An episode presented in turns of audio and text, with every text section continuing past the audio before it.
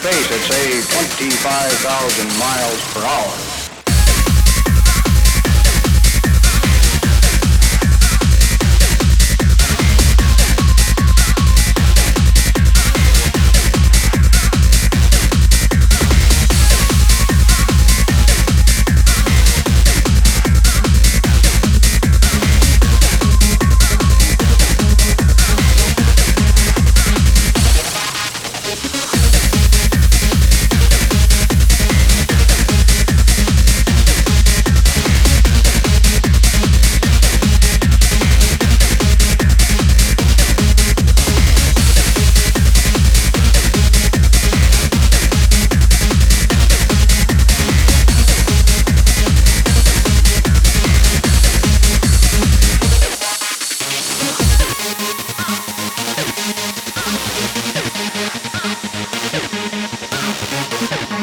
Ah!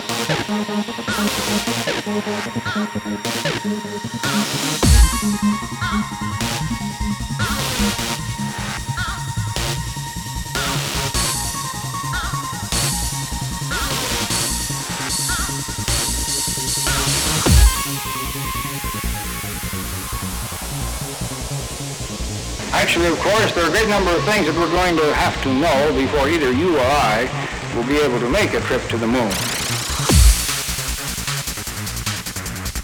For example, can our bodies withstand the terrific effects of hurtling through space at, say, 25,000 miles per hour?